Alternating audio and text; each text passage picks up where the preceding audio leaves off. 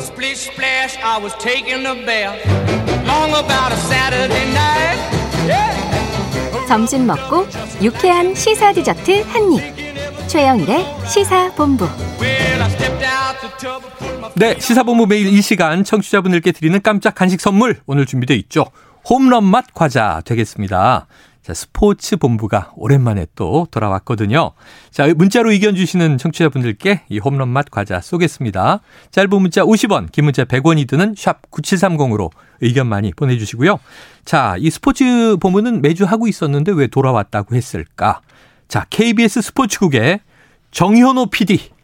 전화로 연결돼 있습니다. 정 PD님, 안녕하세요. 네, 안녕하세요. 오랜만에 뵙습니다. 야, 이게 베이징 올림픽 갔다가 동계 올림픽 끝나고 귀국했을 텐데 자가 격리 중이에요? 예, 지금은 이제 재택으로 근무를 하고 있고요. 네.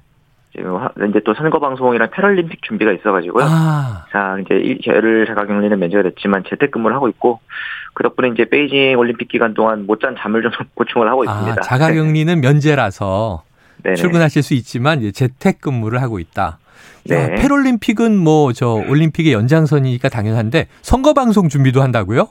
네, 맞습니다. 선거 방송도 이제 저희가 뭐 이제 생중계 경험이 좀 많은 아, 인원들이 많다 보니까 네네네. 그걸 하려고 준비를 하고 있습니다. 야, 너무 힘들다. 올림픽 끝나고 바로 선거.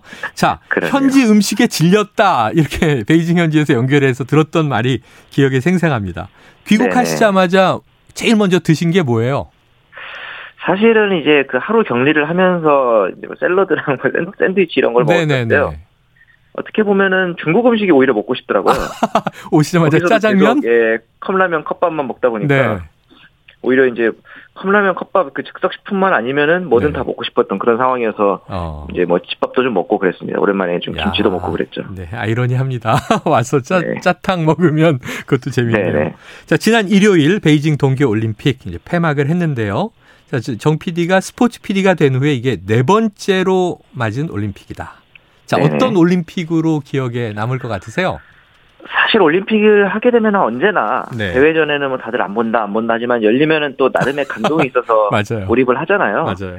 근데 가장 좀 의미 있었던 건 제 생각에는 그 기록 경기랑 경연 경기가 있잖아요. 올림픽 그렇죠, 스포츠에는 그렇죠. 그런데 예전에는 뭐 피겨라든가 뭐 스노보드 종목 같은 거를 과연 스포츠로 볼 수 있을까라는 생각도 네. 좀 했었거든요. 예술 그런데 점수가 들어가고. 그러니까 예술 점수가 있는 종목을 과연 스포츠로 봐야 하는가라는 음. 고민이 있었는데 이번에 올림픽에서 승패와 상관없이 어떤 도전한다는 것 자체에 선수들이 열광하고 어. 더 나아가서 이제 상대의 성공을 축하해주는 선수들의 어. 모습을 보면서 네네. 아 이게 제가 좀 스포츠에 대해서 조금 편협한 시각이었을 수도 있겠다라는 어, 생각이 좀 많이 바뀐 아. 계기가 된 것 같습니다. 야, 이제 예술 점수 인정해주는 기록 그렇죠. 경기만이 스포츠는 아니다. 예, 스포츠의 일원이다라는 생각이 많이 들었습니다. 그래요. 저는 하, 이게 저는 이 우크라이나 선수와 러시아 선수가 끌어안았던 모습. 근데 그렇죠, 어제는 그렇죠. 전쟁이 발발했는데 네네. 자, 그럼 정 PD님이 인상적이었던 이번 베이징 동계올림픽의 최고의 순간과 최악의 순간 어떤 장면이에요? 음, 저는 이번에 KBS 해설위원이었던 이상화 위원과 네. 이 일본의 고다이로 나우 선수 사이의 좀 우정을 어 그래요. 이제 기억에 남습니다. 사실 이상화 위원이 베이징에 가면서부터 계속 나우 선수를 한번 만나보고 싶다라는 얘기를 했었는데 아, 네네. 이게 이제 선수와 그 외부인과의 접촉이 금지되어 있다 보니까 경기 어. 끝나고서나 가능했던 거거든요. 네네. 그런 부분을 보면서 역시 성적도 성적이지만 중요한 것은 역시 스토리가 많, 아닐까 맞아요. 그런 생각이 좀 들었고요. 어, 베이징에 있는 동안에 가장 좀 아쉬웠던 음. 최악의 순간들이 있었다면 역시 중국의 태도였던 것 같습니다. 아, 황대현 선수, 이준조 선수를 향한 오심이라기엔 거의 예. 작심에 가까웠던 판정부터 시작해서 예. 저희가 사실 한 달 가까이 생활을 하면서 느꼈던 게 영어를 못하는 것도 있고요. 네네. 그다음에 이제 외국인들을 상대로 중국어로 계속 말을 해요. 아, 뭐라 뭐라 말을 하는 게 네. 저는 그 태도가 말하자면은 너네가 당연히 중국어를 배워야지라는 아, 오만함. 약간의 그 오만함이 좀 느껴졌던 그런 그러니까 손님을 받으려는 태도라기보다는 음. 너희들이 와서 우리 걸 배워가야지라는 약간의 중화 사상에 가까운 태도가 아니었을까라는 점에서 좀 네네네. 적객으로서의 그 자부심을 가지기에는 좀 아쉬운 태도가 아니었나 생각이 아유, 들었습니다. 우리 평창 때 생각해 보면 정말 우리는 이 손님들을 환대하는 문화인데 그렇죠, 좀 그렇죠. 박대하는 문화다. 이거 좀 안 좋았던 것 같습니다. 지금 네네. 말씀하신 대로 저는 황대현 선수 이제 이 오심 얘기하실 줄은 알았는데 네네. 오심 판정이 아니고 아예 작심 판정이었다. 근데 그걸 그러니까 포함해서 전반적인 중국의 태도가 최악이었다. 이런 말씀 주셨고요. 네. 자, 우리나라 대표팀 선수들 좋지 않은 상황이었습니다만 금메달 2개, 은메달 5개, 동메달 2개. 15위 안에 들겠다 그랬는데 14위를 했어요. 네, 맞습니다. 그런데 효자 종목인 빙상에서는 좀 해외 선수들의 기량이 많이 높아져서 음. 좀 이제 환경이 달라지는 거 아닌가. 쇼트트랙 하면 네. 무조건 코리아 그랬는데 달라진 것 같아요. 어떤 맞습니다. 준비가 필요하다고 보세요?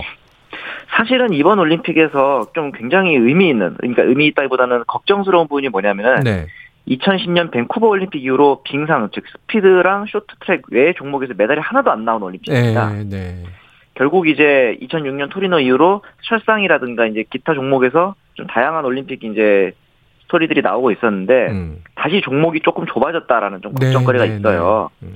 그래서 이제 올림픽 그 종목의 다변화를 또 추구해야 되고 거기에 더 나아가서 엘리트 스포츠와 이 클럽 스포츠 간의 공존을 어떻게 해야 될지가 좀 근본적인 질문이었던 것 같아요. 아. 한때 이제 우리나라에서도 이 클럽 스포츠가 대안으로 이제 각광받고 네. 엘리트 스포츠가 마치 적폐처럼 취급을 받는 때가 좀 있었잖아요. 최근에 그 일본이라든가 어, 미국 쪽의 스포츠 선진국들의 스토리를 들어보면 음. 오히려 엘리트 스포츠로 다시 또 회귀하는 모양새입니다. 아, 그래요. 돌고 도는군요. 네. 그렇죠. 특히나 이 현장에 있는 음. 해설위원들의 음. 이야기를 저희가 많이 들어볼 수 있었는데 이번에 들어보니까 엘리트 스포츠를 약간 이렇게 타도하는 분위기다 보니까 오히려 음. 어, 클럽 스포츠를 즐기는 사람들의 숫자도 줄어들고 있다. 아. 이런 얘기들도 많았기 때문에 오히려. 이 엘리트 스포츠와 네, 클럽 스포츠 간의 공존의 필요성을 네. 많이 느끼는 대회였던 것 같아요. 어휴, 중요한 대목입니다. 그러니까 이제 우리가 딱 그 경기를 보는 것도 중요하지만 그 과정을 어떻게 우리가 어, 키워왔는가가 참 중요한데 네. 우리 엘리트 스포츠 비판 참 많이 했는데 연맹의 폐쇄성 이런 거 이제는 두 가지가 공존이 필요한 시점이다. 중요하게 네, 짚어주신 것 같아요. 자, 이 올림픽에 출전했던 선수들 중 일부는 지금 전국 동계체전 출전 중이고요. 다음 주 금요일부터는 이 패럴림픽이 시작되는데 네. KBS 패럴림픽 주요 경기 중계합니까? 거의 저희가 유일하지 않을까 싶은데요. 아, 네, 아무래도 그 동계올림픽 때처럼 주요 경기들을 생중계로 제공하지는 못하지만 그래도 네. 하이라이트 형식으로 해서 휠체어 컬링이라든가 크로스컨트리 평창 때 또 메달을 따던 선수들이 많이 참가를 하니까 네. 그때 있었던 이제 영광을 다시 한번 재현할 수 있는 그런 기회가 되지 않을까 싶습니다. 네, 자 동계 올림픽 못지않게 동계 패럴림픽도 네. 중요합니다. 응원을 네. 우리가 함께 보내주시길 또 기대해 보고요. 네. 자, 지금 코로나19 확진자가 뭐 연일 16만 명에서 17만 명대 발생하고 있는데 국내 스포츠계가 이게 타격을 받은 것 같아요. 지금 그렇죠. 프로 배구에서 중단이 있었죠. 맞습니다. 이 여자부가 우선 11일에 중단이 됐었다가 21일부터 다시 이제 리그를 재개했는데 네. 남자부는 28일 날 원래 경기를 재개하기로 했었는데 워낙 확진자가 많이 나오고 있다 보니 음. 다시 또 경기 재개가 연기됐습니다. 3월 아. 5일까지 이제 연기가 됐고요. 네네. 순위표를 잠깐 보자면은 여자분은 현대건설, 도로공사, GS칼텍스 이렇게 3강 체제가 굉장히 어 견고합니다. 네. 그래서 자칫하다가는 4위 KGC 인삼공사와 차이 때문에 준 플레이오프가 안 열릴 수도 있을 것 같은데 네. 이에 비해서 남자분은 소위 말해 굉장히 꿀잼이에요. 1위랑 네. 예, 최하위 승점 차가 여자부 1, 2위 승점 차랑 비슷할 정도입니다. 붙어 있네요. 그런데 이 재밌는 리그가 코로나19의 여파로 플레이오프가 못 열릴 수 있다. 아이고. 지금 현재는 이런 전망도 좀 나오고 있다 보니까 하루빨리 좀 확진자 줄어들고 리그가 다시 또 재개됐으면 바람입니다. 네. 자, 프로농구는 뭐 누적 확진자가 100명 넘기고 농구 네. 월드컵 예선 출전까지 포기하고 그러니까 농구 연맹은 집단 감염에도 불구하고 리그를 강행하는 이 초반 대응이 안이했다는 또 비난도 받고 그렇습니다. 아유, 참 안타까움이 있네요. 네네. 알겠습니다. 또 해외 상황도 여쭤봐야 되는데 시간이 다 돼서 자, 정 PD님 다음 주에는 스튜디오에 나오시는 거죠? 아, 예, 그렇습니다. 다음 주에는 스튜디오에서 뵙겠습니다. 오랜만에 또 잘생긴 얼굴을 유튜브를 통해서나마 네. 보여주시기를 기대하면서 오늘 네. 스포츠 본부는 여기까지 정리하겠습니다. 고맙습니다. 네, 감사합니다. 예, 지금 청취자 3253님, 봄, 배구, 가을, 야구, 그 시절이 그립습니다. 환호를 기대합니다. 자, 홈런맛 과자 받으실 분이요. 4720-4342, 9415-1716-9330-8649-8314님. 자, 오늘 준비한 소식 여기까지입니다. 최영일의 시사본부, 저는 내일 오후 12시 20분에, 내일 오후 아니죠? 다음 주 월요일에 12시 20분 찾아뵙도록 하겠습니다. 이번 주도 청취해주신 여러분, 고맙습니다.